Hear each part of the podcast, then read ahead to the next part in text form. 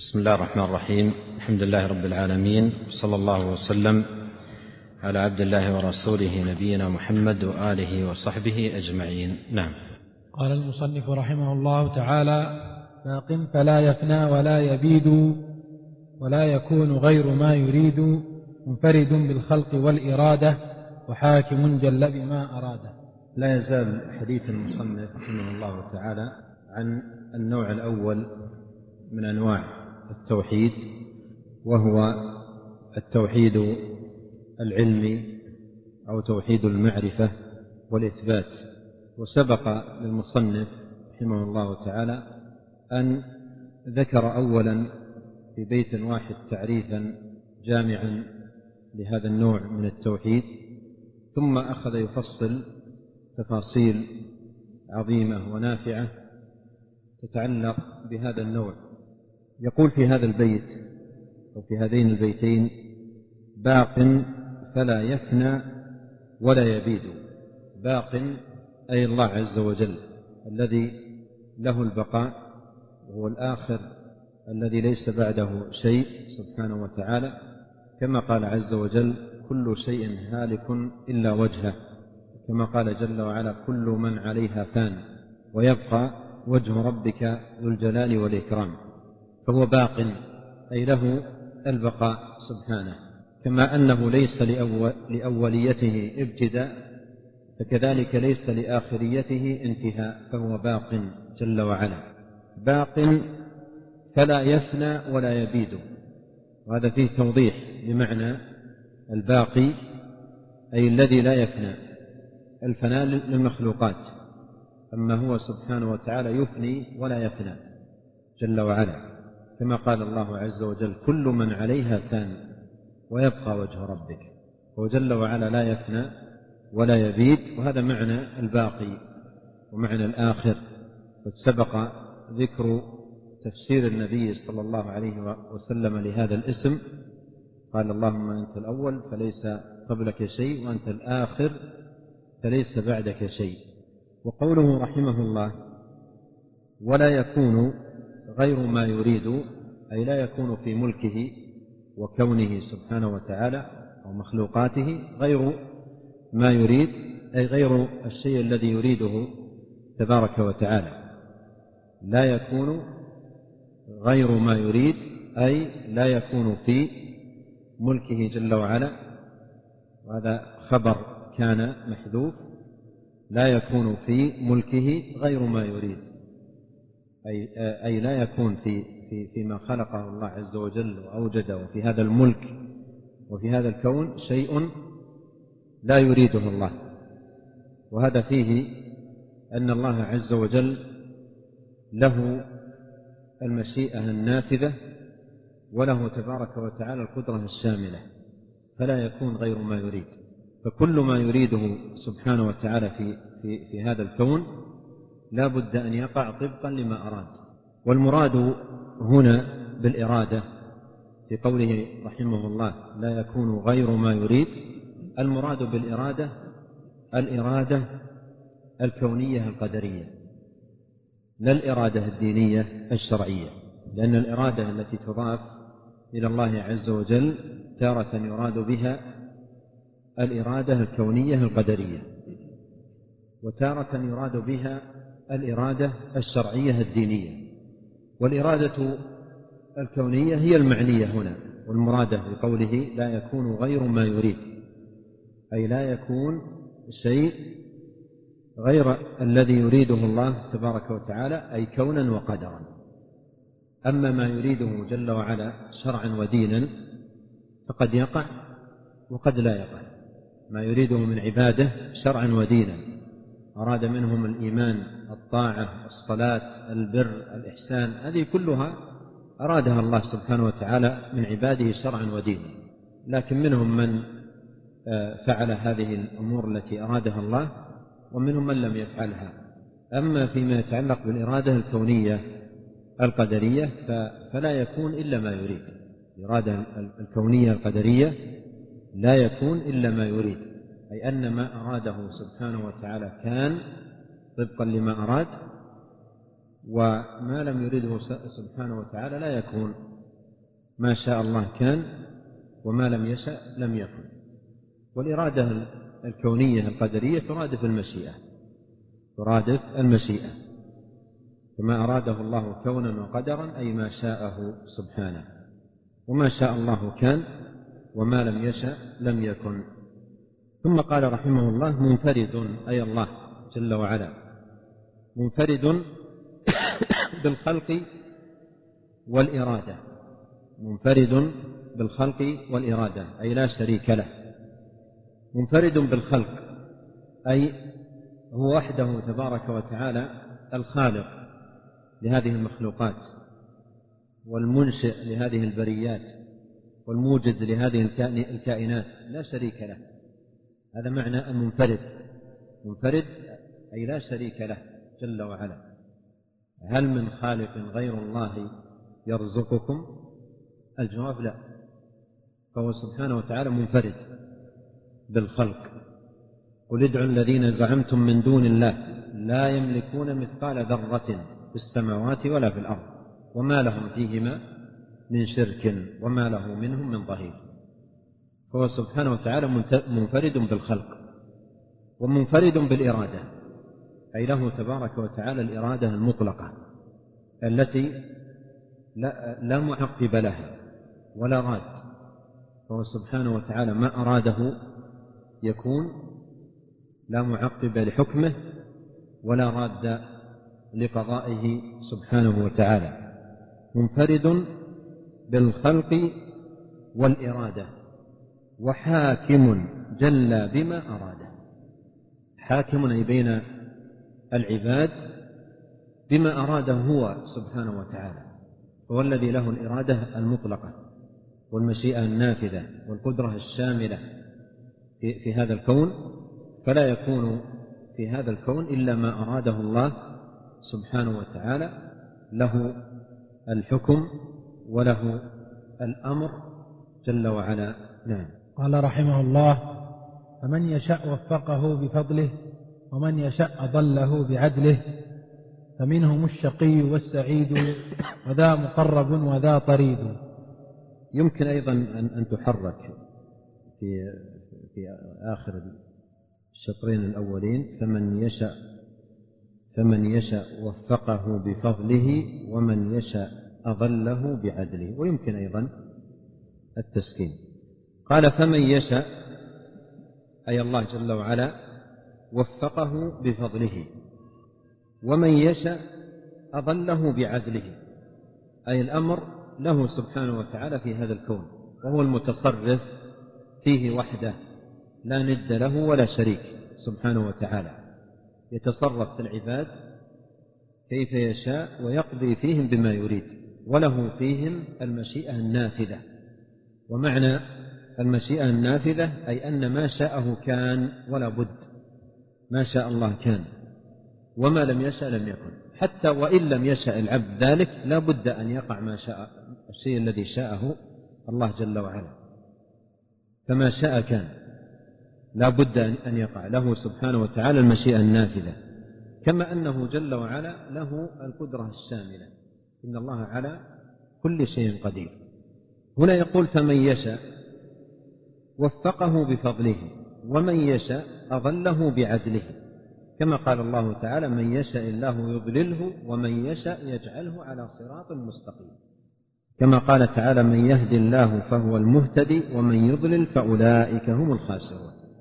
وكان عليه الصلاة والسلام يقول في خطبة الحاجة من يهده الله فلا مضل له ومن يضلل فلا هادي له. فالأمر بيد الله سبحانه وتعالى. الهداية والضلال الكفر والإيمان الطاعة والعصيان كل ذلك بيده. قال تعالى أفمن زين له سوء عمله فرآه حسنا فإن الله يضل من يشاء ويهدي من يشاء. فالأمر بيده. من اهتدى فهدايته منة من الله عليه قال تعالى ولولا فضل الله عليكم ورحمته ما زكى منكم من أحد أبدا ولكن الله يزكي من يشاء. قال تعالى ولكن الله حبب إليكم الإيمان وزينه في قلوبكم وكره إليكم الكفر والفسوق والعصيان. أولئك هم الراشدون. ماذا؟ فضلا من الله ونعمة. هذا التحبيب للإيمان وشرح الصدر له والتكريه للكفر هذا فضل من الله. فضلا من الله ونعمة. والله عليم حكيم سبحانه وتعالى. وقال جل وعلا يمنون عليك أن أسلموا. قل لا تمنوا علي إسلامكم بل الله يمن عليكم أن هداكم للإيمان. فالهداية للدين منة الله جل وعلا هو الهادي وهو الموفق. ولهذا جاء في صحيح البخاري أن الصحابة كانوا يرتجزون يقولون لولا الله ما اهتدينا ولا صمنا ولا صلينا. هذا اعتراف وإقرار بمنة الله. أهل الجنة إذا دخلوا الجنة نسأل الله الكريم من فضله يقولون ماذا؟ الحمد لله الذي هدانا لهذا وما كنا لنهتدي لولا أن هدانا الله. هذه منة الله جل وعلا وهو فضل فضل منه وإنعام ولهذا قال الناظم هنا رحمه الله فمن يشأ وفقه بفضله. وهذا مأخوذ من قوله تعالى ولكن الله حبب إليكم الإيمان وزينه في قلوبكم وكره إليكم الكفر والفسوق والعصيان أولئك هم الراشدون فضلا من الله ونعمة. فضلا من الله ونعمة. فالهداية فضل من الله. يتفضل به بها على من يشاء سبحانه وتعالى. هذا معنى قوله فمن يشاء وفقه بفضله أي الله سبحانه وتعالى. ومن يشاء أضله بعدله لا يظلم الرب سبحانه وتعالى أحدا. وما ربك بظلام للعبيد فمن أضله الله أضله تبارك وتعالى بعدله. وهذا فيه أن ينتبه المسلم هنا أن الله سبحانه وتعالى لا يظلم. لا يظلم الناس شيئا. والأمر يدور بين الفضل وبين العدل. من هداه الله عز وجل فهذا فضل من الله وإنعام ومن أضله الله سبحانه وتعالى فهذا عدل من الله ولا يظلم ربك أحد. قال ومن يشأ أضله بعدله. إذا الناس منقسمون إلى فريقين.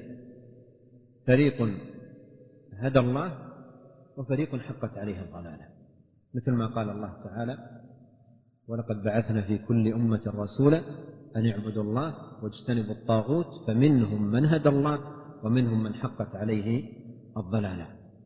فالناس منقسمون إلى فريقين قسم هداه الله بفضله وهم السعداء وهم وقسم أضلهم الله سبحانه وتعالى بعدله وهم الأشقياء.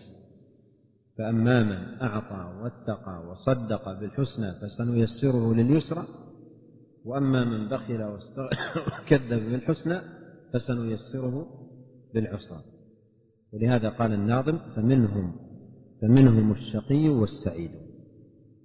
فمنهم الشقي والسعيد. أما السعيد فهو الذي هداه الله بفضله. وأما الشقي فهو الذي أضل أضله الله تبارك وتعالى بعدله. فمنهم شقي وسعيد. قال فمنهم الشقي والسعيد وذا مقرب وذا قريب. ذا الإشارة إلى السعيد.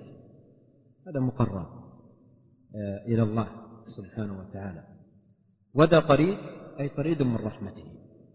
قريب أي أي مبعد. من رحمة الله سبحانه وتعالى.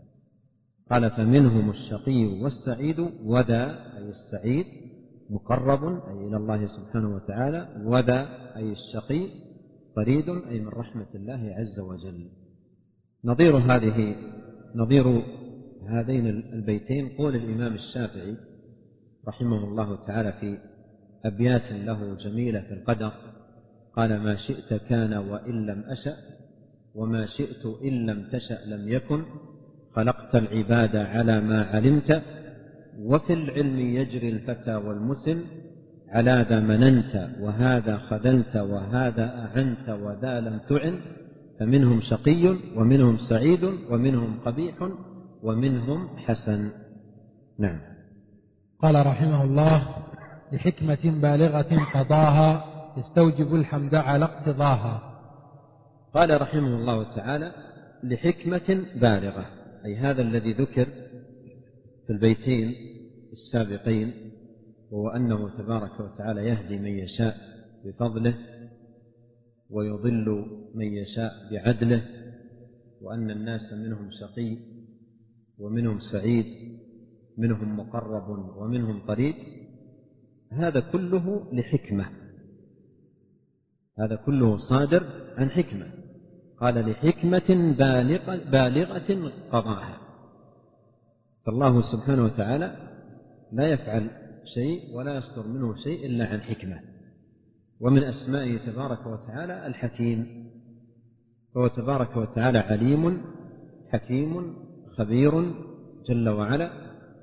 فكل هذه الأمور التي تقع في هذا الكون وتوجد إنما وجدت بمشيئة الله سبحانه وتعالى وإرادته جل وعلا وكل وكل ما يقع في هذا الكون لله فيه حكمة.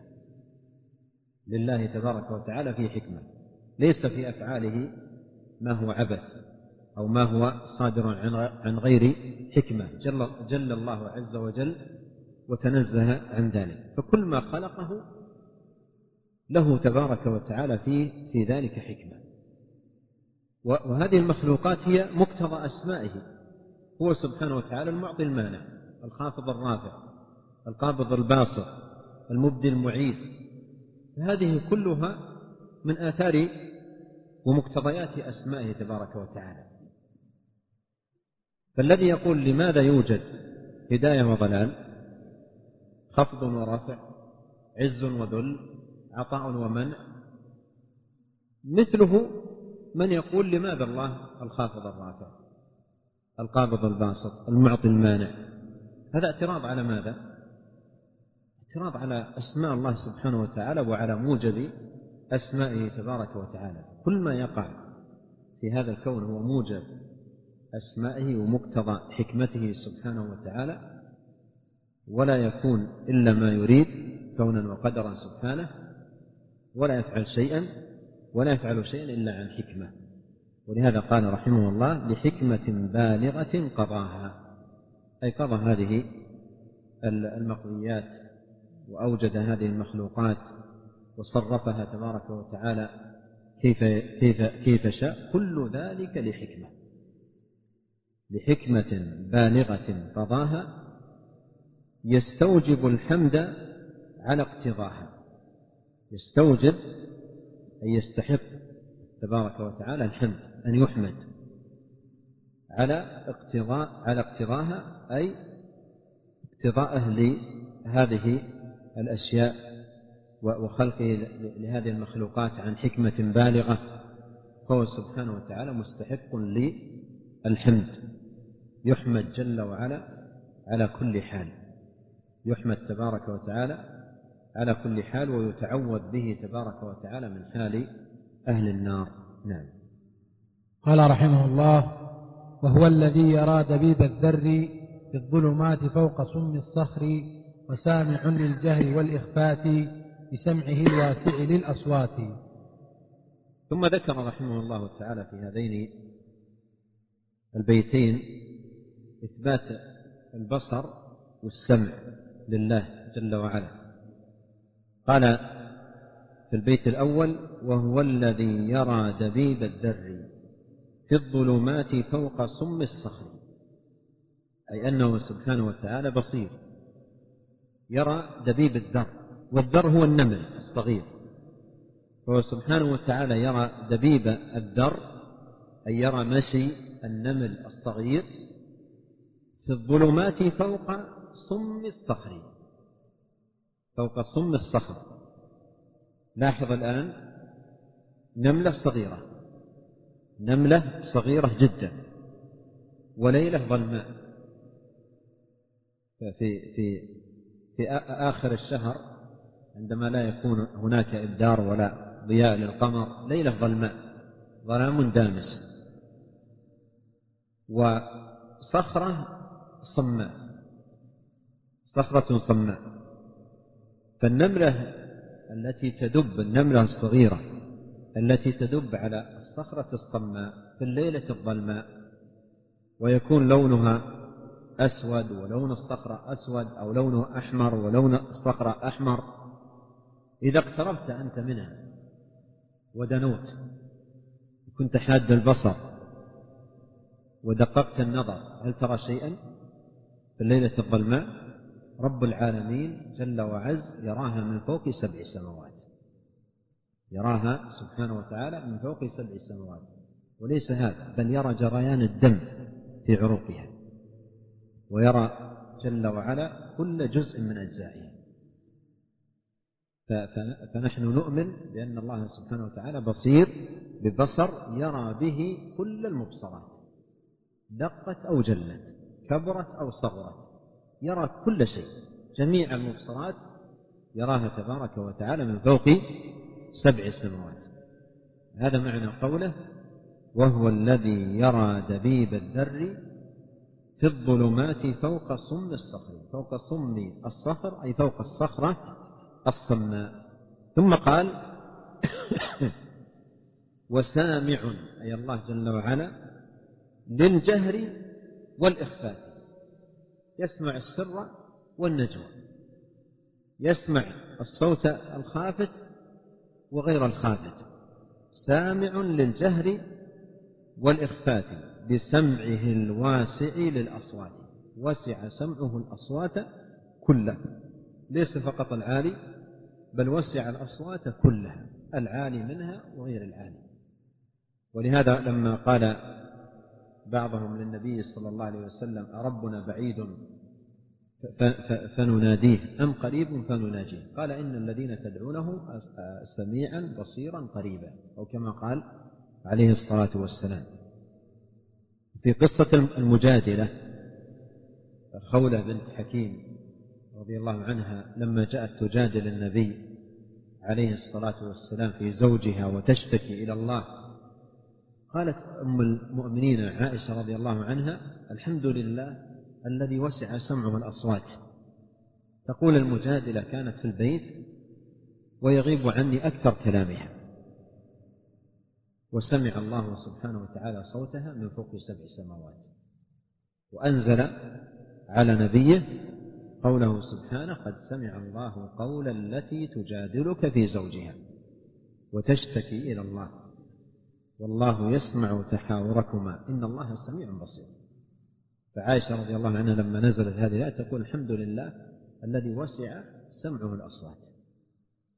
ولو أن البشرية كلهم بل الإنس والجن قاموا أجمعين من لدن آدم إلى أن يرث الله الأرض ومن عليها قاموا في لحظة واحدة وفي صعيد واحد. ونادوا في لحظة واحدة نداء واحدا كل يذكر حاجته وكل يذكر طلبته وكل يتكلم بلهجته ولغته. في لحظة واحدة لسمعهم تبارك وتعالى أجمعين دون أن يختلط عليه صوت بصوت أو لغة بلغة أو حاجة بحاجة.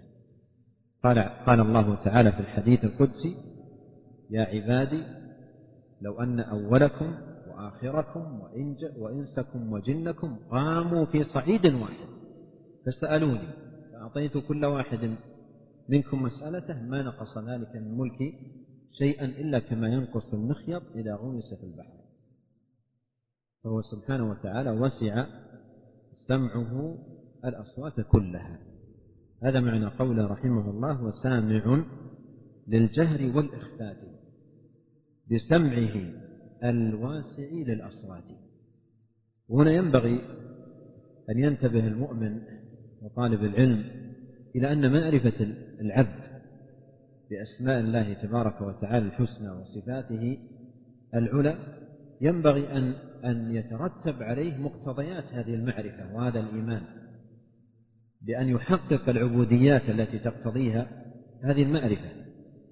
فإذا عرفت أن ربك تبارك وتعالى سميع وأنه تبارك وتعالى بصير يسمع جميع الأصوات ويرى جميع المبصرات تبارك وتعالى. ما العبودية التي يقتضيها علمك بأن الله جل وعلا سميع وأنه بصير؟ قد قال ابن القيم رحمه الله تبارك وتعالى لكل اسم من أسماء الله وصفة من صفاته عبودية هي من مقتضيات الإيمان بها وموجبات الإيمان بها. إيمان العبد بأن الله سميع هذا من أكبر الأمور التي تدفع الإنسان لصيانة لسانه وحفظ منطقه وأن يحافظ على كلامه. يا أيها الذين آمنوا اتقوا الله وقولوا قولا سديدا. فيحافظ على لسانه ويصونه صيانة بالغة الإنسان إذا كان بحضرة شخص مهيب عنده وله مكانة وله منزلة وله شأن تجده يحافظ على ماذا؟ على لسانه ويعتدل في كلامه ولا يتكلم إلا بالكلام الذي يسره أن يكون هذا الوجيه أو هذا الفاضل يسمعه منه. وإذا أراد أن يقول كلمة يزنها وزنا دقيقا. والله سبحانه وتعالى أحق أن نخشاه جل وعلا. استحضار العبد لهذه الأسماء ولهذه الصفات هو هو هو هو أكبر حاجز. الشيخ الشنقيطي رحمه الله في في بعض كتبه يقول اتفق أهل العلم وأجمع أهل العلم أن أكبر زاجر للإنسان أن يعلم أن الله يراه. هذا أكبر زاجر. أكبر زاجر أن تعلم أن الله يراك. أنه سبحانه وتعالى مطلع عليك. لا تخفى منه لا تخفى عليه منك خافية. يسمع كلامك ويرى مكانك ويرى حركاتك وسكناتك ولا تخفى عليه. تبارك وتعالى منك خافية. نعم. قال رحمه الله وعلمه بما بدا وما خفي أحاط علما بالجلي والخفي. أي ونؤمن ونثبت ما أثبته الله سبحانه وتعالى لنفسه وأثبته له رسوله عليه الصلاة والسلام أنه عليم بعلم. ولهذا قال وعلمه بما بدا وما خفي. ما بدا أي ما ظهر. فهو عليم سبحانه وتعالى بالظواهر والخفيات. عليم بالظواهر والخفيات. أحاط علما جل وعلا بكل شيء. يعلم خائنة الأعين وما تخفي الصدور. يعلم ما كان وما سيكون وما لم يكن لو كان كيف يكون. أحاط بكل شيء علما وأحصى كل شيء عددا. يعلم ما يجري في الأرض وما يخرج منها وما ينزل من السماء وما يعرج فيها وهو معكم أينما كنتم أي بعلمه واطلاعه سبحانه وتعالى. فهو جل وعلا عليم بكل شيء. قال قال عز وجل الحمد لله الذي له ما في السماوات وما في الأرض وله الحمد في الآخرة وهو الحكيم الخبير. يعلم ما يجري في الأرض وما يخرج منها وما ينزل من السماء وما يعرج فيها وهو الرحيم الغفور. وقال الذين كفروا لا تأتينا الساعة. قل بلى وربي لتأتينكم عالم الغيب. لا يعزب عنه مثقال ذرة في السماوات ولا في الأرض ولا أصغر من ذلك ولا أكبر إلا في كتاب مبين. فهو سبحانه وتعالى علمه واسع. وسع كل شيء. ربنا وسعت كل شيء رحمة وعلما. فعلمه محيط بالمخلوقات. ألا يعلم من خلق؟ وهو اللطيف الخبير هو الذي خلق هذه المخلوقات وأبدع هذه الكائنات وأوجدها على غير مثال سابق جل وعلا فعلمه محيط بها.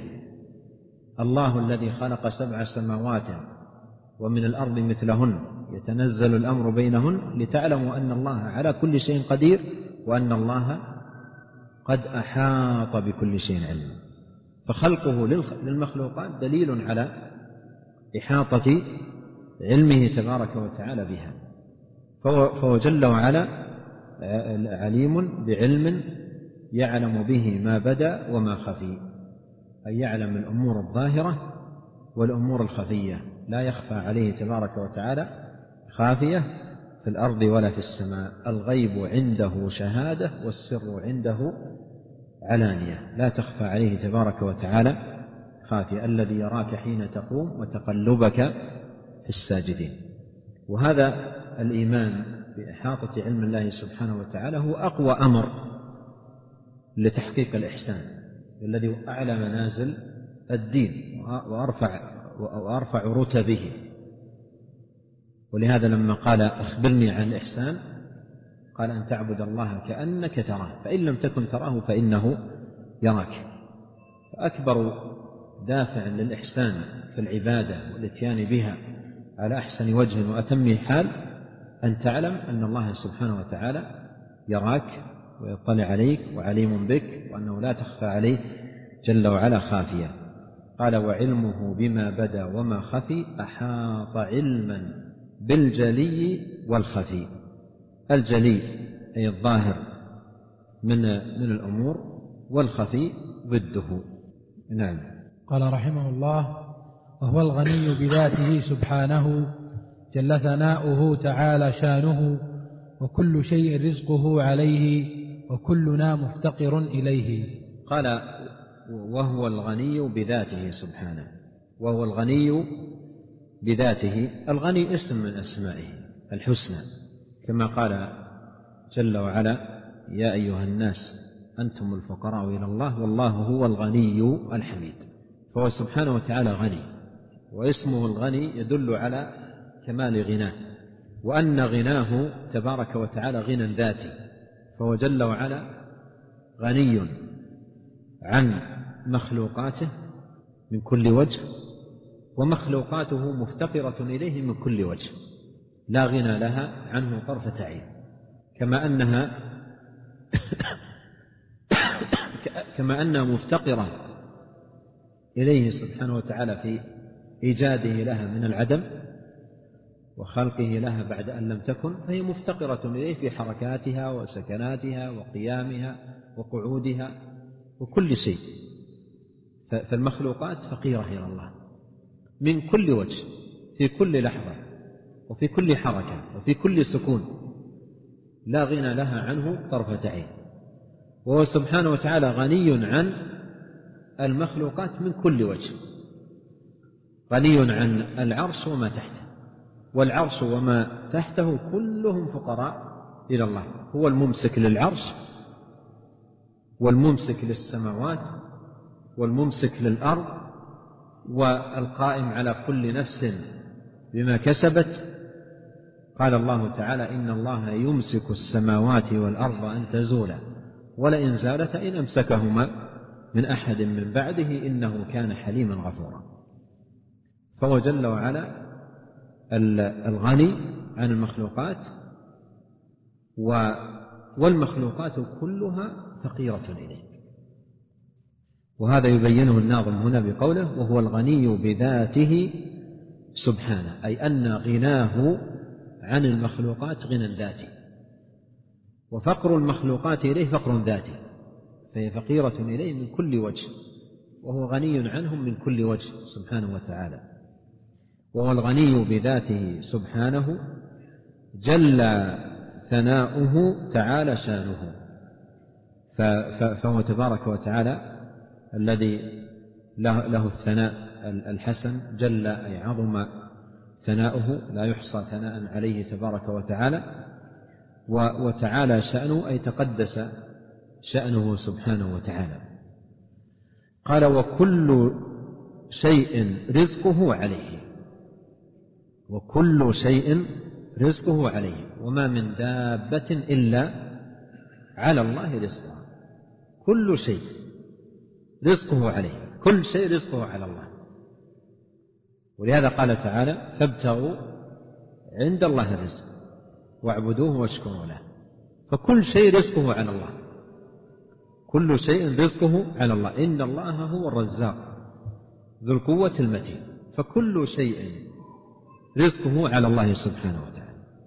هو الرزاق للناس والرزاق للدواب والرزاق للطيور والرزاق للهوام والحشرات ما من دابة إلا على الله رزقها ويعلم مستقرها ومستودعها. ذكر أهل العلم في بعض الآثار منهم ابن كثير رحمه الله أن داود عليه السلام كان يقول أو قال في دعائه في مناجاته لله يا رازق النعاب في عشه. يا رازق النعاب في عشه. النعاب قالوا في في شرحه وبيان معناه قالوا صغار الغراب. النعاب صغار الغراب. والغراب تعرفون ريشه أسود اللون. وعندما يخرج صغيره من البيضة عندما يخرج صغيره من من البيضة يكون لونها أبيض. فتعافه أمه. لأنه على لون غير لونها فتعافه. لاحظ الآن تجمع تهيئ له المكان وتدفئه فيه إلى أن يفقس من البيضة. ثم تراه باللون الأبيض فتعافى وتذهب وتتركه. تتركه أين؟ تتركه في عش رفيع عالي في في الشجرة. ولا تأتي له بطعام تتركه تعافه. فيقول يا رازق النعاب في عشه. ما من دابة إلا على الله رزقها. ما من دابة إلا على الله رزقها. يقول أهل العلم أن النعاب لما يخرج من البيضة ولونه أبيض يكون عليه سائل لزج عليه سائل لزج. فيسخر الله تعالى حشرات صغيرة جدا تطير وتلزق بماذا؟ مو في مكانه. تلزق بهذا المادة اللزجة على على على ريشه وعلى شعره فتلزق بها ويأكل منها. ويأكل منها ويأكل منها. يسوق الله له هذه الحشرات الصغيرة ويأكل منها إلى أن ينمو قليلا ويبدأ لونه يسود. فتأتي أمه وتراه شعرها أسود فترغبه وتبدأ تأتي له بالحب. وتبدأ تأتي له بالحب. يا رازق النعاب في عشه ما من دابة إلا على الله رزقها. هذا معنى قوله وكل شيء رزقه عليه يعني على الله.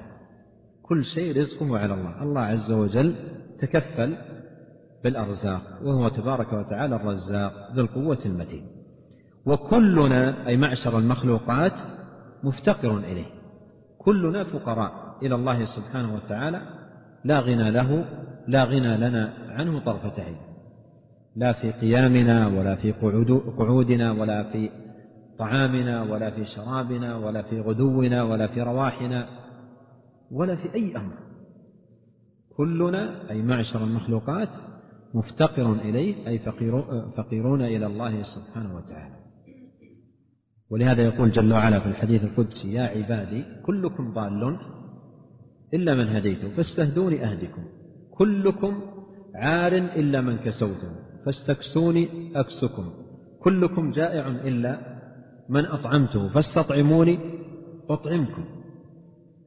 فكله بيد الله. في مناجاة إبراهيم الخليل وبيانه لقبح عبادة الأصنام قال والذي هو يطعمني ويسقين وإذا مرضت فهو يشفين. نعم. قال رحمه الله كلم موسى عبده تكليما ولم يزل بخلقه عليما. كلامه جل عن الإحصاء والحصر والنفاد والفناء. لو صار أقلاما جميع الشجر والبحر تلقى فيه سبعة أبحر والخلق, والخلق تكتبه بكل آن فنت وليس القول منه فاني والقول في كتاب والقول في كتابه المفصل بأنه كلامه المنزل على الرسول المصطفى خير خير الوراء ليس بمخلوق ولا بمفترى. يحفظ بالقلب وباللسان يتلى كما يسمع بالآذان. كذا بالأبصار إليه ينظر وبالأيادي خطه يسطر. وكل ذي مخلوقة حقيقة دون كلام بارئ الخليقة. جلت صفات ربنا الرحمن عن وصفها بالخلق والحدثان. والحدثان فالصوت والألحان صوت القاري لكنما المتلو قول الباري ما قاله لا يقبل التبديل كلا ولا أصدق منه قيلا. طيب. قال رحمه الله في الكلام على إثبات صفة الكلام لله جل وعلا وأنه سبحانه وتعالى يتكلم بما شاء متى شاء وأنه متصف بالكلام فهذه الترجمة أو هذه الأبيات ساقها لبيان هذه الصفة. بدأها بقوله كلم موسى عبده تكليما. كلم أي الله. موسى أي رسوله عليه, عليه صلوات الله وسلامه كليم الله. كلم موسى عبده تكليما. تكليما تأكيد كما قال الله عز وجل وكلم الله موسى تكليما. فالله سبحانه وتعالى كلم موسى بصوت سمعه موسى من الله فموسى سمع كلام الله من الله جل وعلا بلا واسطة. تكلم الله وموسى سمع كلام الله من الله ولهذا يقال له كليم الله لأنه لأن الله كلمه كلمه ربه سبحانه وتعالى. فقوله كلم موسى عبده تكليما هذا فيه إثبات أن الله عز وجل آه، آه، يتكلم وتكلم تبارك وتعالى يتكلم بما شاء متى شاء جل وعلا وأنه كلم موسى. قال قال تعالى تلك الرسل فضلنا بعضهم على بعض منهم من كلم الله منهم من كلم الله. فالله عز وجل كلم موسى وسمع موسى كلام الله جل وعلا من الله. قال ولم يزل أي الله بخلقه عليما. علمه تبارك وتعالى بخلقه أزلي. أحاط علمه علما بهم في الأزل بكل ما كان وما سيكون. ولم يزل تبارك وتعالى محيطا علما بكل ما بكل ما يكون وما لم يكن وما سيكون. أحاط علما تبارك وتعالى بكل شيء. كلم موسى عبده تكليما ولم يزل بخلقه عليما. ثم قال كلامه جل عن الإحصاء والحصر والنفاد والفناء.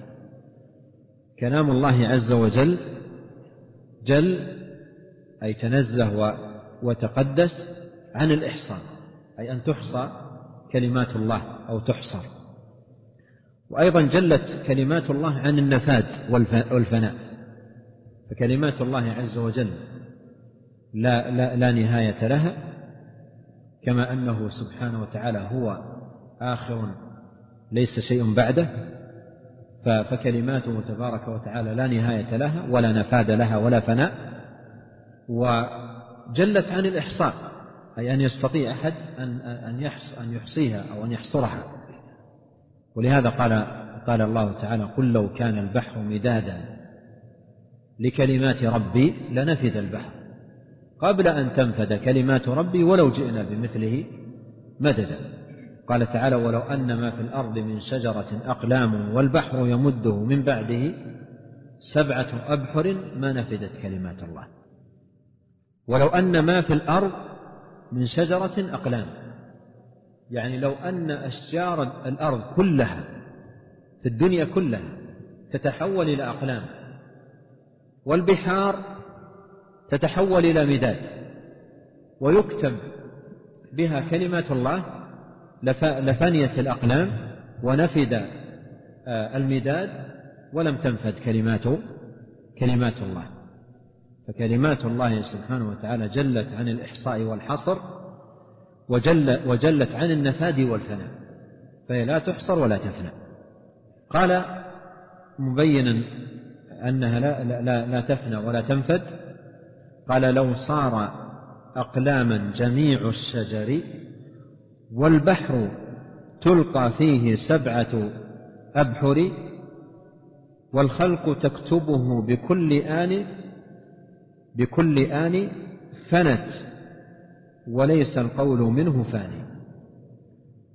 يقول لو لو صارت جميع الأشجار التي في الدنيا أقلام تحولت إلى أقلام والبحار والبحر تلقى فيه سبعة أبحر. يعني يكتب يتحول إلى مداد ويكتب به بهذه الأقلام إلى أن يجف ثم يلقى فيه سبعة أبحر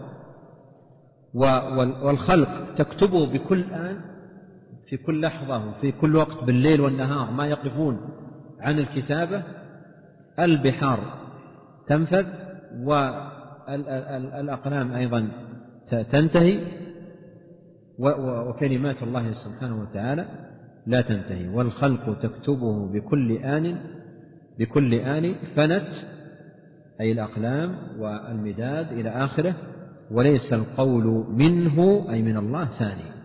وليس القول منه أي من الله. ثاني هذا فيه إشارة إلى آه، آية آه، آية الكهف وآية أيضا لقمان. نعم. قال قال رحمه الله والقول في كتابه المفصل.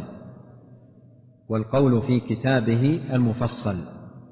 المفصل بالسكون سكون اللام مراعاة للروي. قال والقول في كتابه المفصل بأنه كلامه المنزل. القول أي الحق الذي نعتقده وندين الله سبحانه وتعالى به في كتابه أي القرآن الكريم المفصل كما وصفه الله تعالى بذلك كتاب فصلت آياته من لدن حكيم خبير. القول في في هذا الكتاب المفصل والعقيدة التي نعتقدها في هذا الكتاب المفصل أنه كلامه المنزل هذا الذي نعتقد فيه. نعتقد نحن في القرآن عقيدتنا في القرآن أنه كلام الله تبارك وتعالى منزل غير مخلوق. هذه عقيدتنا في القرآن. فالقول في كتابه المفصل بأنه كلامه المنزل. هذا الذي نعتقده في القرآن. نعتقد في القرآن أنه كلام الله غير مخلوق منزل أي من الله. كما قال تعالى تنزيل الكتاب لا ريب فيه من رب العالمين كما قال جل وعلا وإنه لتنزيل رب العالمين نزل به الروح الأمين على قلبك لتكون من المنذرين بلسان عربي مبين. قال بأنه كلامه المنزل على الرسول الجار المجرور في قوله على الرسول متعلق بما سبق في البيت الأول وهو قوله المنزل. فكلامه المنزل على الرسول أي محمد صلى الله عليه وسلم المصطفى أي المختار. قال تعالى الله يصطفي من الملائكة رسلا ومن الناس. على الرسول المصطفى خير الورى أي أفضلهم وإمامهم ومقدمهم كما قال عليه الصلاة والسلام أنا سيد ولد آدم. ليس بمخلوق أي كلام الله القرآن الذي نعتقده في القرآن بأنه كلام الله المنزل على رسوله وأنه ليس بمخلوق. ليس بمخلوق. وإضافته إلى الله إضافة صفة إلى موصوف. وإن أحد من المشركين استجارك فأجره حتى يسمع كلام الله. الإضافة هنا في قوله كلام الله مثل الإضافة في قولنا سمع الله. وبصر الله. وعلم الله وإرادة الله وحكمة الله هذه كلها إضافتها إلى الله. إضافة ماذا؟ صفة إلى موصوف وكلها غير مخلوقة. فالله سبحانه وتعالى بأسمائه وصفاته خالق وما سواه جل وعلا مخلوق. ليس بمخلوق أي كلام الله ولا بمفترى. ليس بمخلوق ولا بمفترى أي بمختلق ومكذوب. وهذا فيه ابطال لعقيدة المشركين في في كلام الله تبارك وتعالى الذين يقولون في في القرآن بأنه مفترى وأنه تقوله الرسول صلى الله عليه وسلم وأنه افتراه صلى الله عليه وسلم وقالوا أساطير الأولين اكتتبها وقالوا إن هذا إلا إفك يفترى وقالوا إن هذا إلا إفك افتراه ويقولون إنما يعلمه بشر. قالوا إن هذا إلا اختلاق. فالمصنف أو الناظم رحمه الله يقول كلام الله ليس بمخلوق ولا بمفترى أي ليس بمختلق ولا بمكذوب. قوله رحمه الله ليس بمخلوق قوله في كلام الله جل وعلا ليس بمخلوق. أطال رحمه الله في كتابه معارج القبول في جمع الأدلة والشواهد من كلام السلف وأئمة المسلمين أطال إطالة نافعة جدا لطالب العلم يمكن الاطلاع عليها في كتابه. وذكر جملة من من الأدلة ومما ذكره رحمه الله تعالى من الأدلة الواضحة البينة على أن كلام الله ليس بمخلوق الجمع بين آيتين وهما قوله سبحانه وكذلك أوحينا إليك روحا من أمرنا والآية الثانية قول الله سبحانه ألا له الخلق والأمر. فكلام الله الذي هو وحيه كذلك أوحينا إليك روحا من أمرنا. كلام الله من أمره أو من خلقه. قال ألا له الخلق والأمر. الخلق لله والأمر لله. وكلام الله من أي القسمين؟ من الخلق أو من الأمر؟ الله يقول ألا له الخلق والأمر. جعلهما شيئان. الخلق شيء والأمر شيء. وقوله وكذلك أوحينا إليك روحا من أمرنا كلامه من أمره ليس من خلقه. الله سبحانه وتعالى فرق بين الأمر والخلق قال ألا له الخلق والأمر نعم.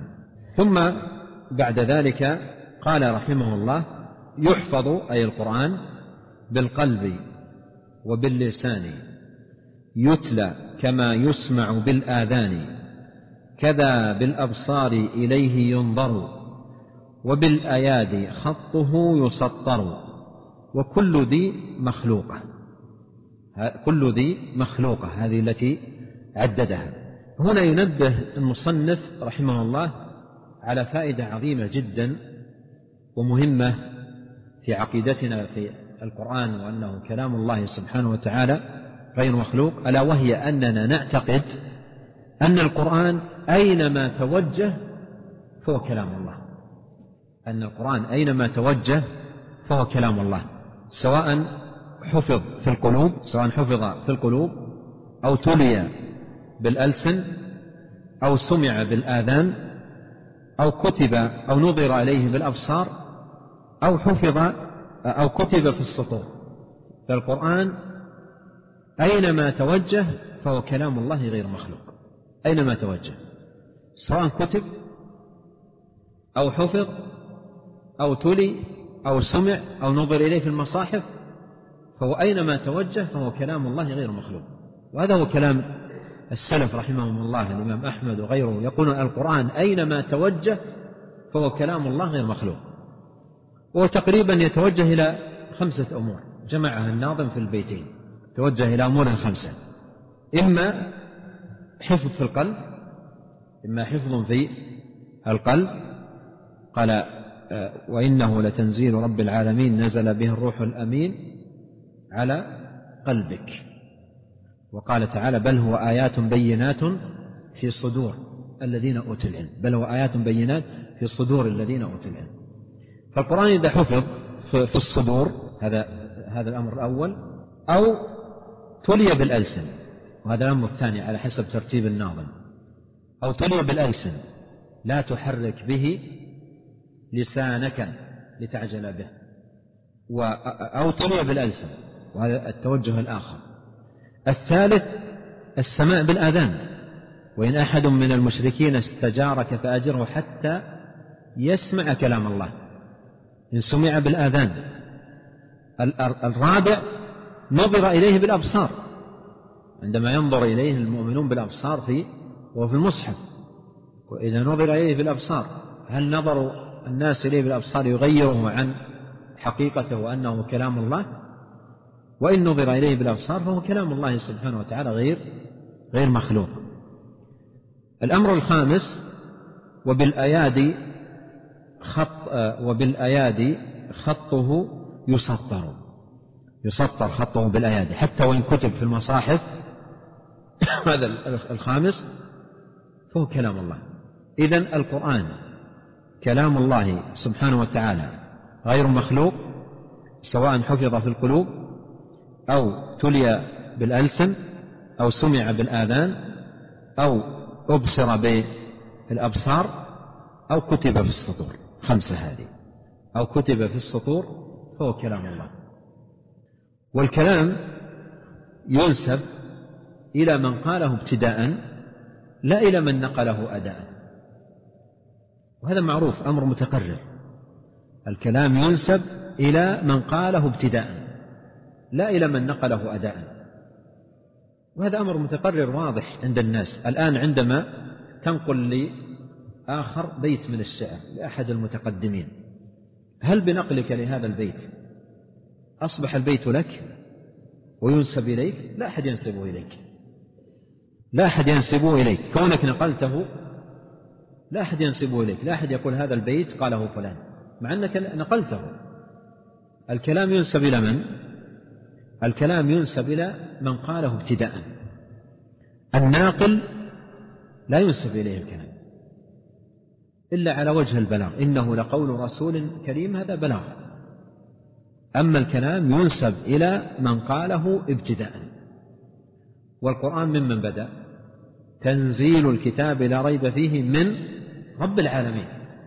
من رب العالمين. القرآن بدأ من الله. ولهذا قال السلف منه بدأ وإليه يعود. فالقرآن بدأ من الله سبحانه وتعالى. فهو كلام الله. القرآن كلام الله. ولا يخرجه عن كونه كلام الله هذه الأمور. كونه يحفظ في القلوب أو يتلى بالألسن أو يسمع بالآذان أو يبصر بالأعين أو يكتب في السطور. هو كلام الله سبحانه وتعالى أينما توجه. قال وكل ذي مخلوقة. كل ذي مخلوقة. القلب مخلوق. واللسان مخلوق. والأسماع مخلوقة. والأبصار مخلوقة. والحبر والورق والمداد مخلوقة. وكلام الله غير مخلوق. وكلام الله سبحانه وتعالى غير مخلوق. ولهذا لا تخلط الأمور.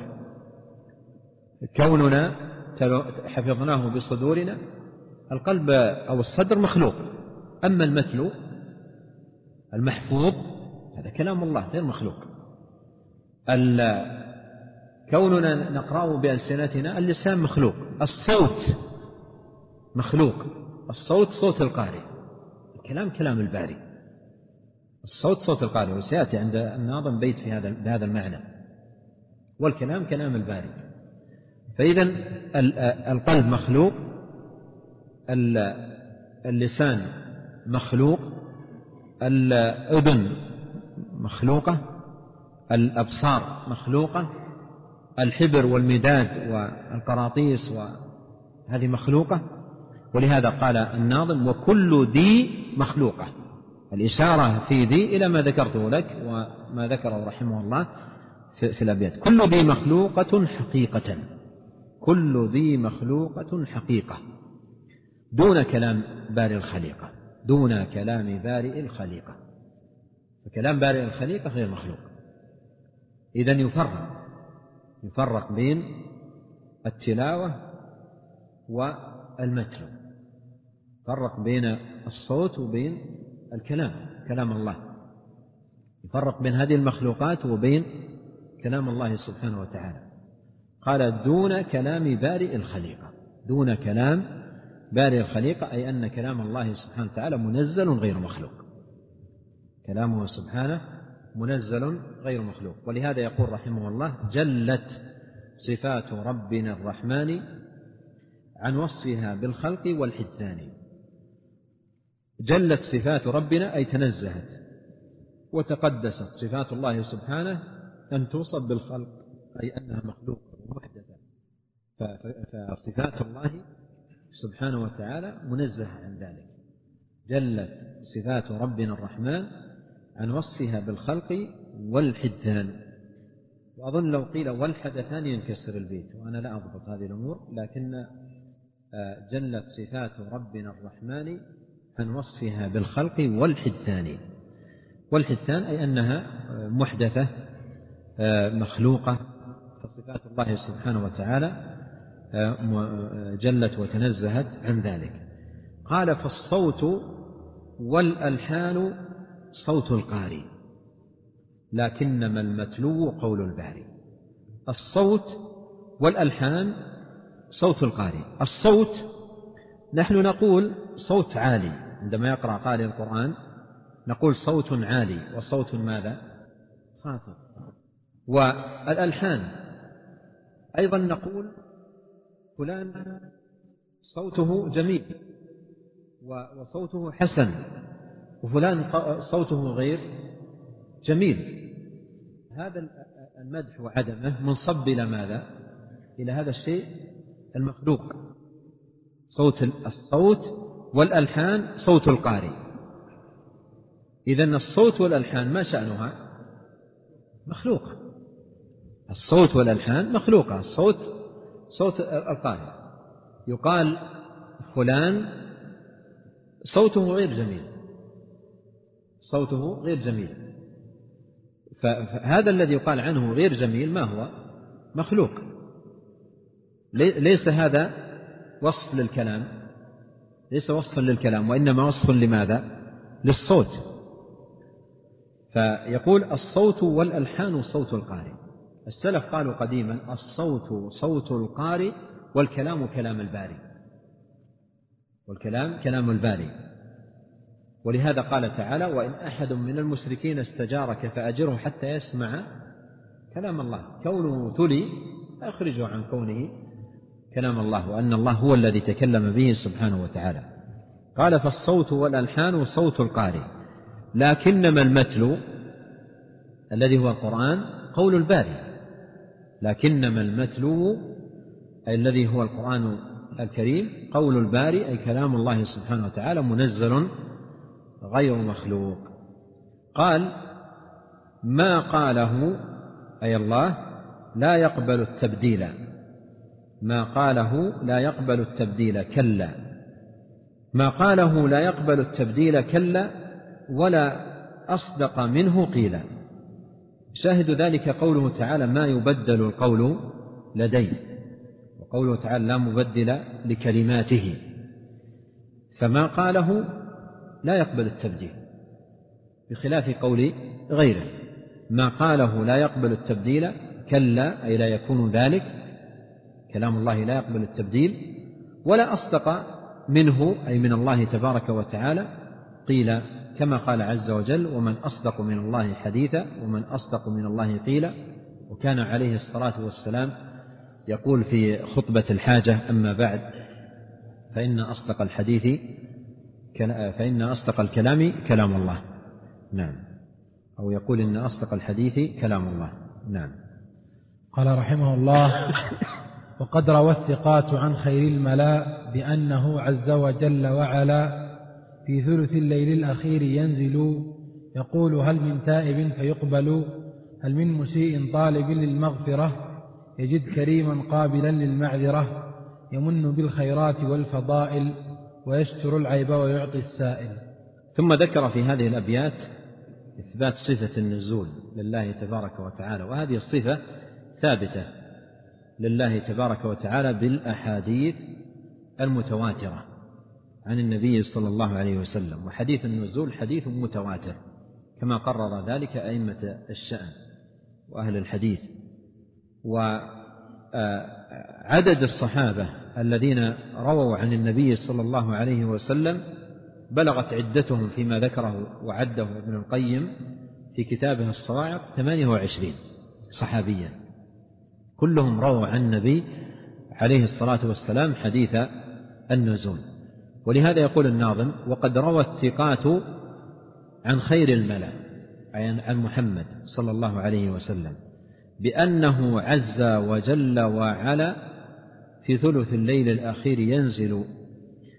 هنا يبين الشيخ أن حديث النزول رواه الثقات عن خير الملأ أي عن النبي صلى الله عليه وسلم وهذا فيه إلماحة أو نوع إلماحة إلى ماذا؟ إلى تواتر هذا الحديث. تواتر هذا الحديث عن النبي الكريم صلى الله عليه وسلم.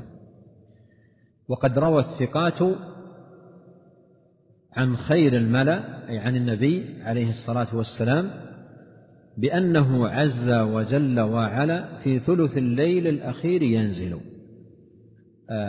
رووا أنه ينزل روى الثقات عن النبي عن خير الملأ أن الله عز وجل ينزل في الثلث الأخير من الليل. كما جاء في حديث أبي هريرة وغيره في الصحيحين يقول عليه الصلاة والسلام ينزل ربنا إلى سماء الدنيا كل ليلة حين يبقى ثلث الليل الآخر فيقول من يسألني فأعطيه من يستغفرني فأغفر له من يدعوني فأستجيب له. فهو تبارك وتعالى ينزل في الثلث الأخير من الليل كما أخبر بذلك خير الملأ محمد صلى الله عليه وسلم. يقول أي الله حينما ينزل هل من تائب فيقبل؟ هل من مسيء طالب للمغفرة؟ يجد كريما قابلا للمعذرة؟ وهذا فيه إشارة إلى ما جاء في الحديث. يقول هل من سائل فأعطيه؟ هل من مستغفر فأغفر له؟ هل من داع فأستجيب له. وهذا فيه فضل هذا الوقت المبارك وأنه أحرى أوقات الإجابة وأحرى أوقات الدعاء والاستغفار. ولهذا قال الله سبحانه وتعالى وبالأسحار هم يستغفرون قال جل وعلا والمستغفرين بالأسحار فوقت فاضل هو أحرى أوقات الإجابة لأن الرب الكريم سبحانه وتعالى ينزل في ذلك الوقت ويقول هذه الكلمات من يسألني من يدعوني من يستغفرني. يمن بالخيرات والفضائل أي أنه سبحانه وتعالى ينزل ليمن على عباده بالخيرات والفضائل. الخيرات غفران الذنوب وإجابة الدعوات وإقالة العثرات. يمن بالخيرات والفضائل ويستر العيب ويعطي السائل. فهذه فضائل وخيرات يمن الله سبحانه وتعالى بها على عبادة في هذا الوقت المبارك. وهذا الوقت هو من أكثر الأوقات ضياعا في زماننا. هذا الوقت الفاضل هو من من أكثر الأوقات ضياعا في في زماننا عند طلبة العلم وغيرهم. لأن الناس الآن اعتادوا على السهر. والنبي صلى الله عليه وسلم نهى عن السمر بعد هدأة الليل. والنوم المبكر هو الذي يعين. بإذن الله تبارك وتعالى على المحافظة على هذا الوقت الفاضل. والقيام فيه للدعاء والاستغفار والطلب من الله سبحانه وتعالى. وكانوا قديما خاصة قبل هذه الحضارة والإضاءة والأنوار الآن مع الأنوار الليل أصبح مثل النهار. بينما سابقا ما كان ما كانت هذه الإضاءات. حتى من لا يريد ينام يضطر للنوم. من لا يريد أن ينام يضطر للنوم لأن خلاص يهدأ الكون يهدأ والدنيا تظلم. يريد أن يعمل شيء ما يستطيع الدنيا ظلام. فليس له حل ولا خيار إلا أن ينام. والصباح الباكر يكون لكن الآن مع توفر هذه الإضاءات تخرج في الشوارع كلها مضيئة. حتى النجوم ما نعرفها. النجوم من نجوم الليل التي كانوا يعني هي جمال السماء ويسرون برؤية ما نراها النجوم. نمشي في الشوارع ما نرى النجوم. الإضاءة غطت الأماكن كلها في المدن. فتجد الحركة بعد العشاء طبيعي جدا مثل مثل الحركة في الصباح. بينما الآن القرى في, في, في العالم الآن القرى التي ما دخلت هذه الحضارات ينامون مبكرا. والذي ينام مبكر يقوم. آخر الليل بنشاط. الآن حتى طلبة العلم يقومون لصلاة الفجر بكسل وبعضهم ما يقوم. بعضهم يؤذن للصلاة دعك من قيام الليل ودعك من هذا الوقت الفاضل. الآن في الواجب في الفريضة.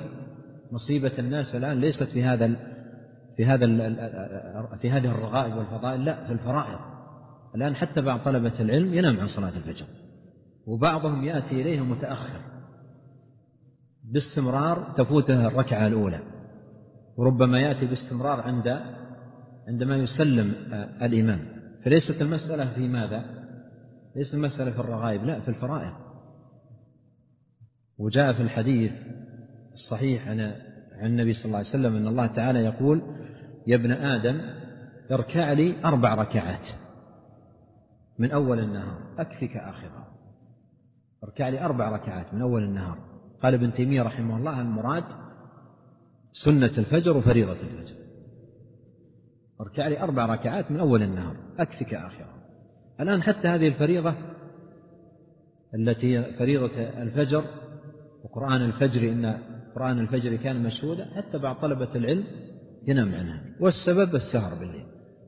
والسهر بالليل لو كان في على تلاوة قرآن وحفظ للعلم إذا كان على حساب صلاة الفجر فهو حرام يأثم حتى لو كان في تلاوة قرآن فكيف إذا كان في ماذا؟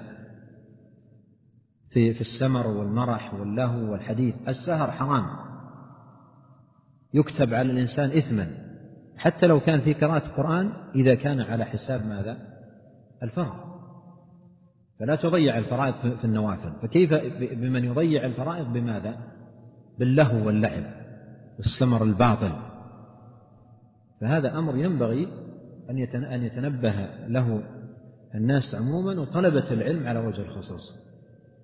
وإذا كان الإنسان يضيع صلاة الفجر ثم حصل علما وحفظ متونا وتفقه ثم رجع إلى بلده وهو على عادته ينام عن صلاة الفجر ماذا ماذا ماذا يكون شأنه عند من؟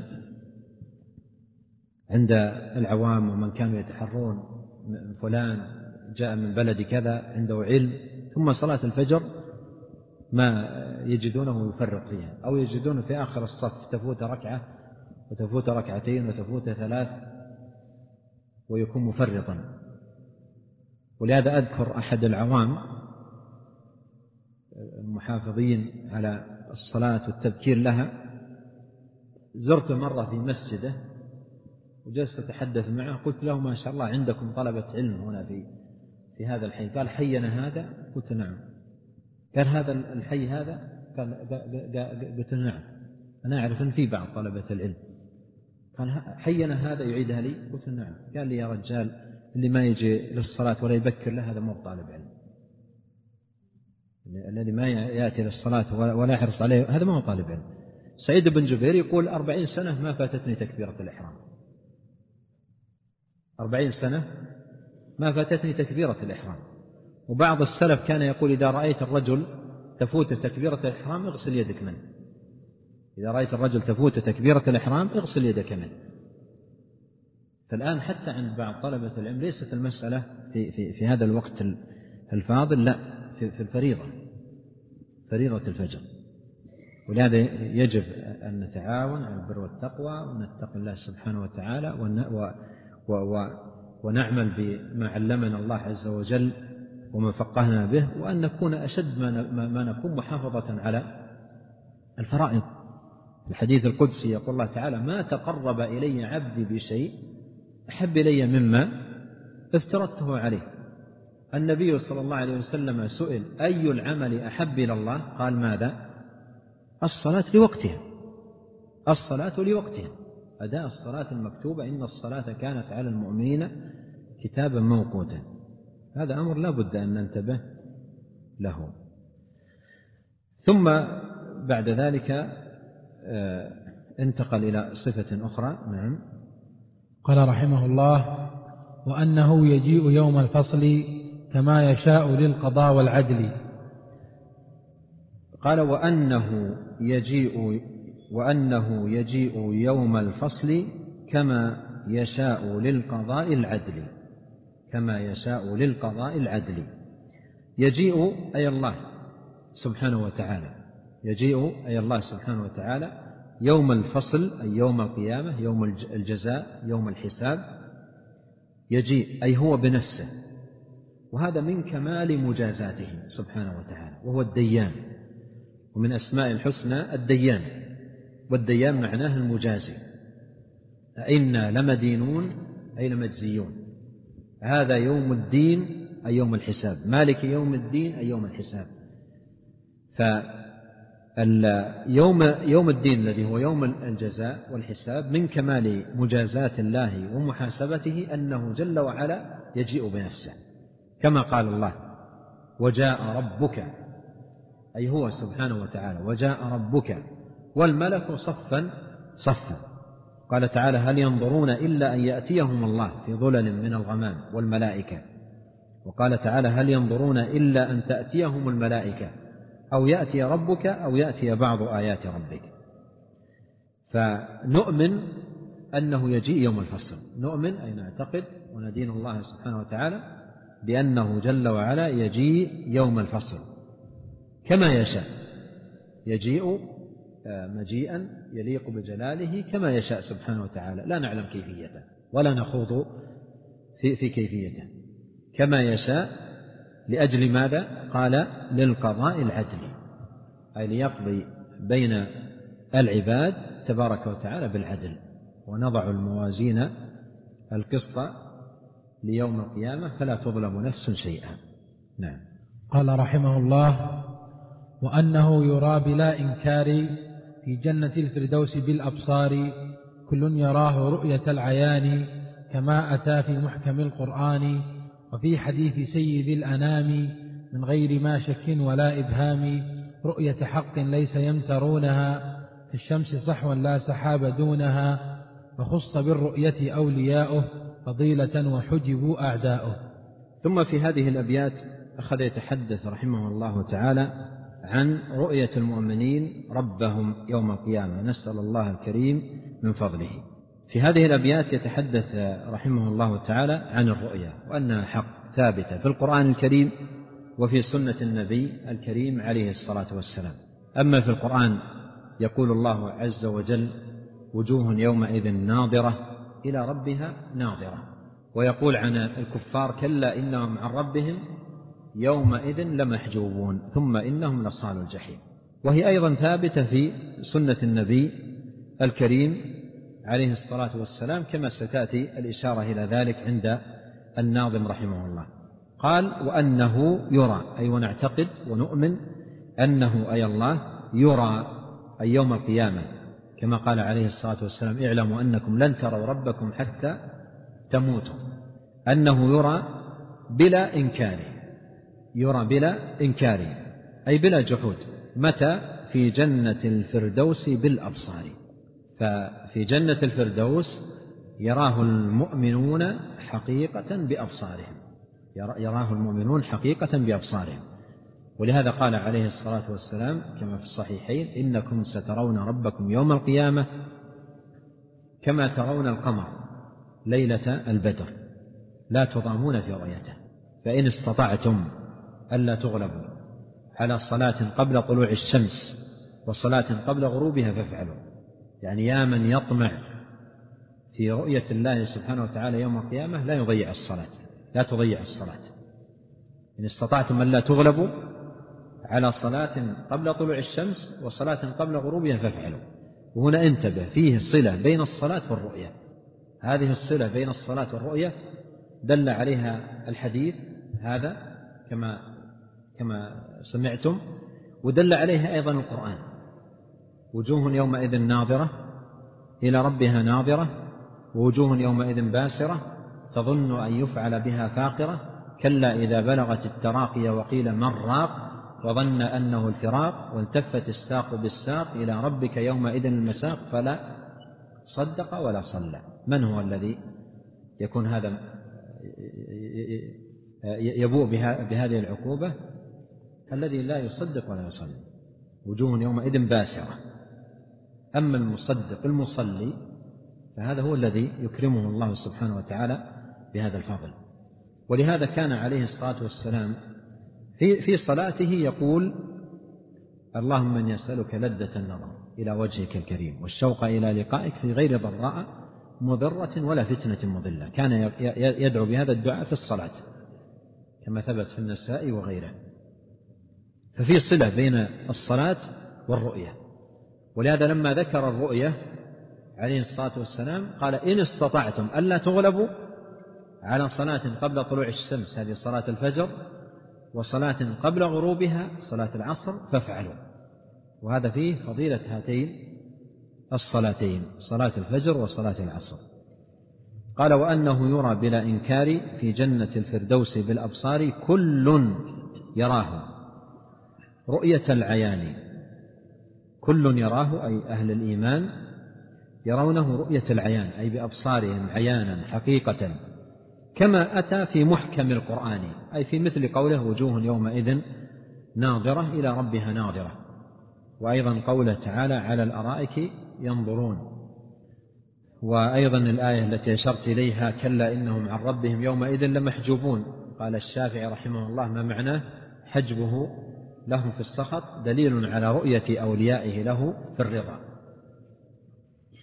قال وفي حديث سيد الأنام. الجار والمجرور هنا متعلق بقوله أتى.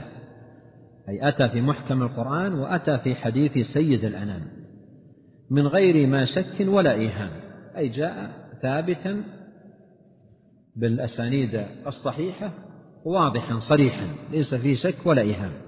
فهو من حيث السند ثابت ومن حيث المعنى واضح. من حيث السند ثابت ومن حيث المعنى واضح. صحيح صريح. عن خير الأنام سيد الأنام صلى الله عليه وسلم. ما هو الذي جاء؟ قال رؤية. قال رؤية حق ليس يمترونها أنه يرى رؤية حق. ليس فيها شك ولا ريب. يرونه رؤية حق لا, لا, لا, لا يمترونها. ليس فيها امتراء. قد قال عليه الصلاة والسلام إنكم سترون ربكم يوم القيامة كما ترون القمر. هذا تأكيد وتثبيت أنها رؤية لم ترى فيها كما ترون القمر ليلة البدر.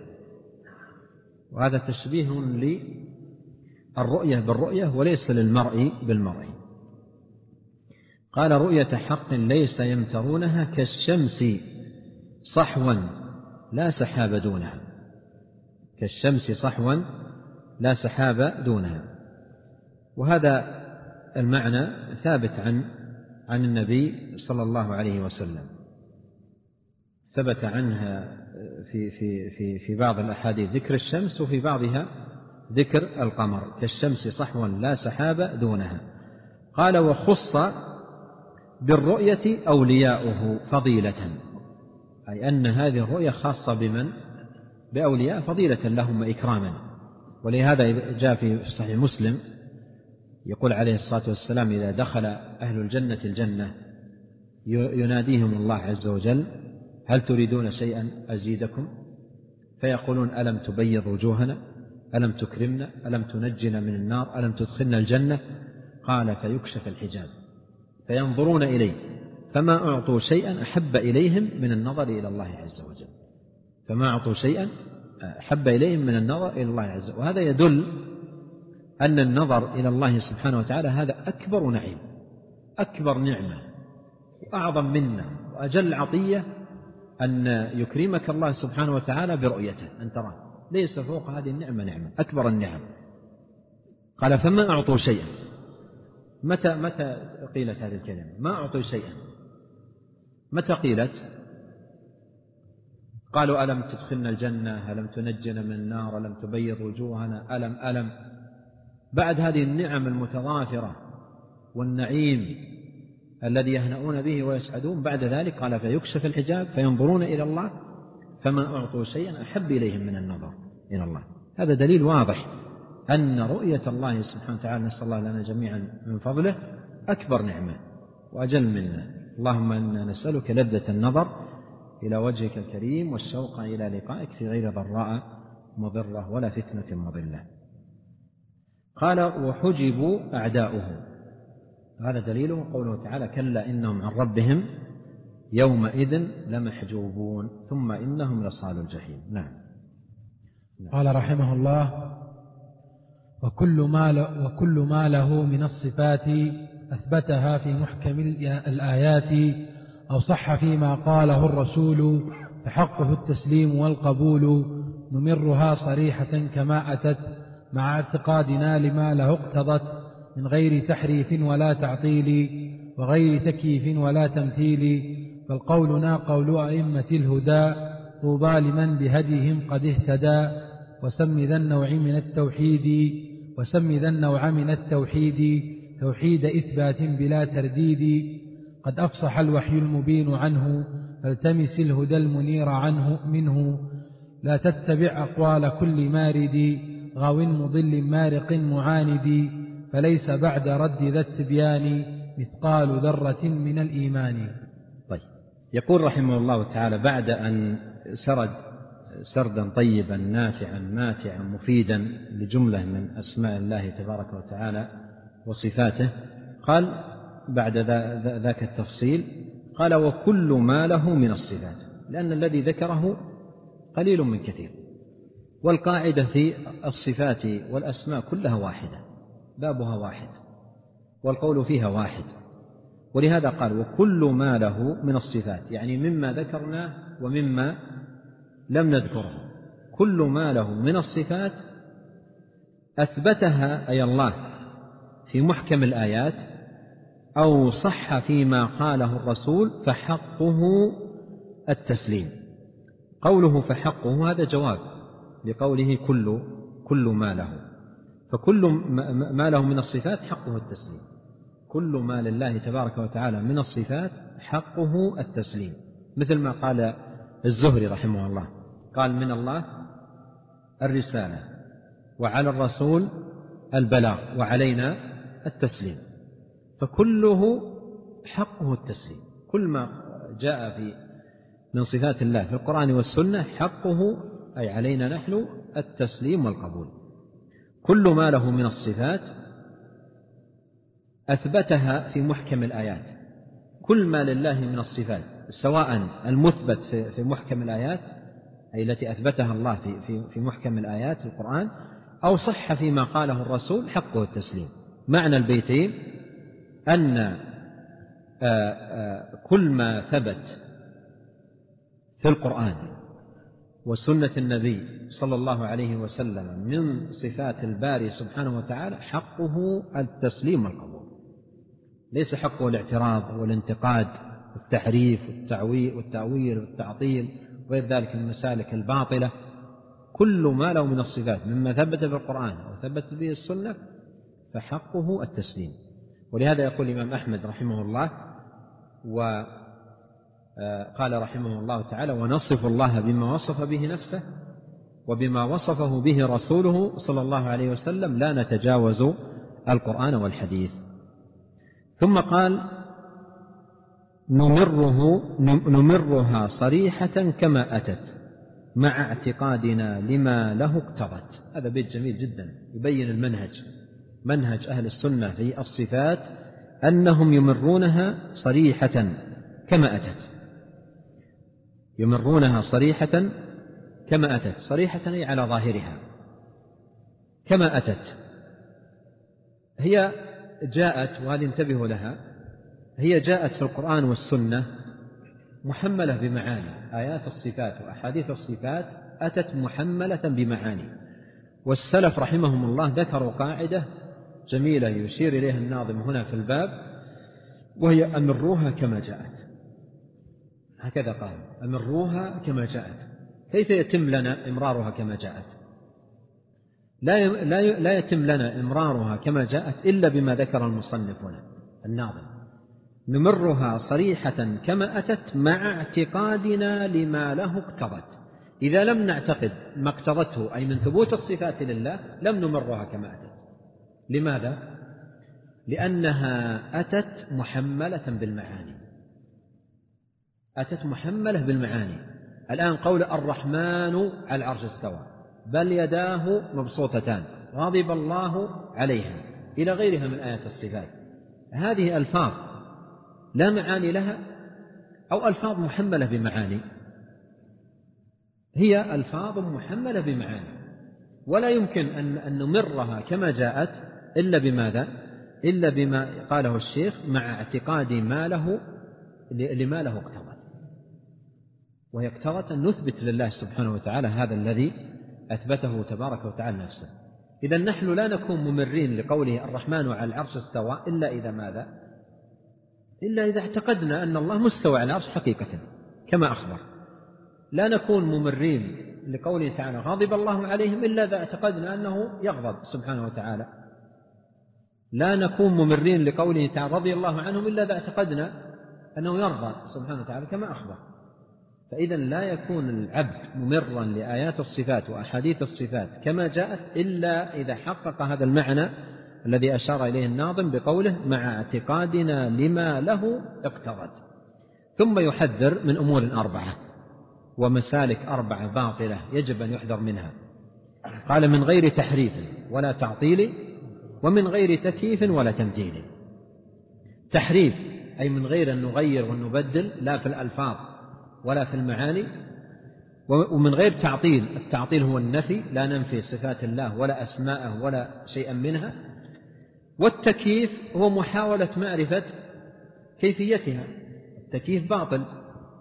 ولا تمثيل أي من غير أن يمثل تبارك وتعالى بخلقه أو يمثل به أحد من خلقه. قال تعالى ليس كمثله شيء. وقال تعالى هل تعلم له سميا.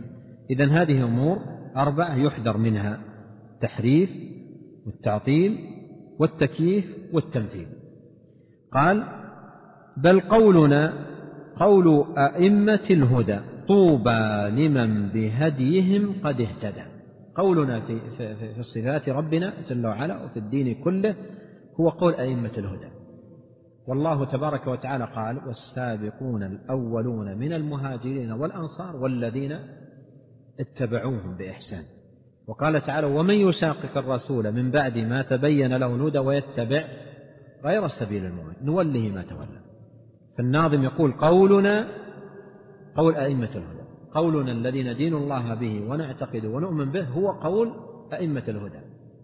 من الصحابة والتابعين ومن تبعهم بإحسان. ثم يثني على من وفق لهذا المسلك ويسير في هذا المسار قال طوبى. أي الجنة أو الثواب العظيم. طوبى لمن بهديهم قد اهتدى. والله عز وجل قال الذين آمنوا وتطمئن قلوبهم بذكر الله ألا بذكر الله تطمئن القلوب؟ الذين آمنوا وعملوا الصالحات طوبى لهم وحسن معهم. فهنا يقول طوبى لمن بهديهم قد اهتدى أي طوبى لمن وفق للاهتداء بهدي السلف جعلنا الله جميعا كذلك. قال لما انتهى من شرح هذا النوع قال وسمي ذا النوع سمي ذا النوع من التوحيد توحيد إثبات. سمي أي طالب الحق وطالب العلم ذا النوع أي هذا النوع الذي شرح لك الآن في هذه الأبيات المتقدمة من التوحيد أي من نوعي التوحيد لأن التوحيد نوعان.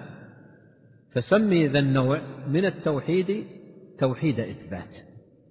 أيضا سمه إن شئت توحيد المعرفة وإن شئت أيضا سمه التوحيد العلمي وإن شئت سمه توحيد الربوبية وتوحيد الأسماء والصفات. وسم ذا النوع من التوحيد توحيد إثبات بلا ترديد لا تتردد. قل ذلك قولا جازما بلا تردد فالأمر واضح وبين. قد أفصح الوحي المبين عنه فالتمس الهدى المنير المنير منه وهذا البيت جميل جدا يبين فيه رحمه الله أن هذه هذا التقسيم أو هذه الأقسام للتوحيد من أين أخذت؟ من أين أخذت؟ قال قد أفصح الوحي المبين عنه فهذه الأقسام للتوحيد أفصح عنها الوحي إذا هي من أين أخذت؟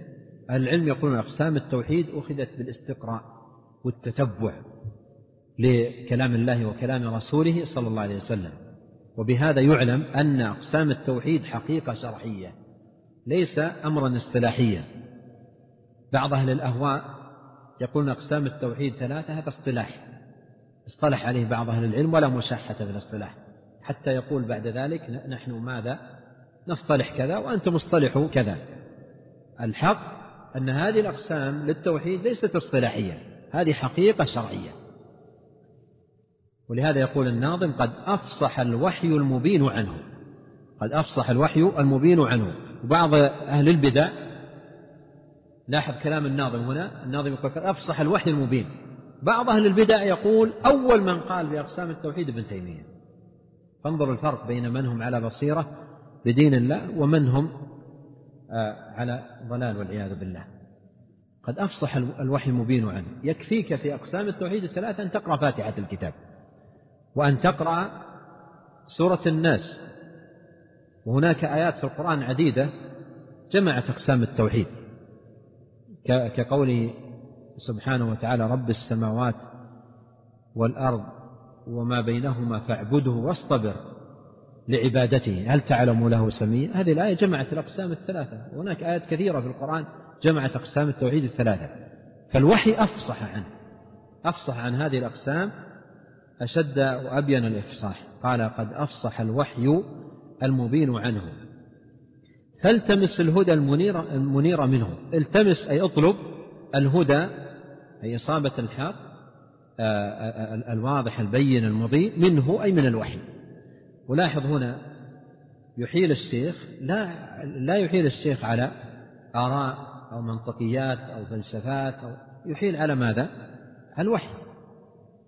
يقول التمس الهدى أي اطلب اطلبه من الوحي المبين كلام الله وكلام رسوله صلى الله عليه وسلم. ثم يحذر رحمه الله لا تتبع أقوال كل مارد غاو مضل مارق معاند. احذر هؤلاء احذرهم أن يفتنوك عما جاءك من الحق وما أكثرهم المضلون. فلما بين لك أن, أن, أن, أن, أن تهتم بطلب الحق من الوحي حذرك.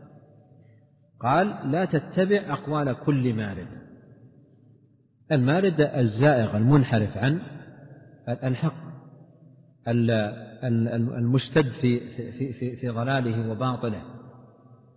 قال لا تتبع أقوال كل مارد غاو أي في نفسه زائغ ومنحرف عن عن الحق والهدى مضل لغيره فهو في نفسه غاوي وفي الوقت نفسه ماذا؟ مضل لغيره. مارق معاند. مارق عن الحق ومعاند أيضا للحق ولكلام الله وكلام رسوله صلى الله عليه وسلم. ثم يبين رحمه الله بعد هذا الشرح البين والتوضيح الواضح يقول فليس بعد رد ذا التبيان فليس بعد رد ذا التبيان مثقال ذرة من إيمان. ليس بعد رد ذا التبيان. يعني هذا الأمر المبين لك الواضح الذي دلائله وبيناته وحججه كثيرة ساطعة بينة في كتاب الله ليس بعد رد ذا التبيان مثقال ذرة من الإيمان. من الذي يجرؤ أن يرد كلام الله وكلام رسوله؟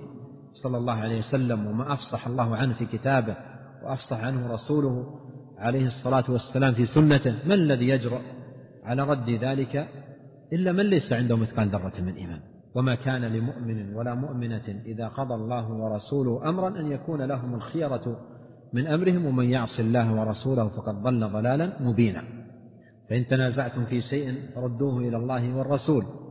إن كنتم تؤمنون بالله واليوم الآخر ذلك خير وأحسن تأويلا. جزاكم الله خيرا.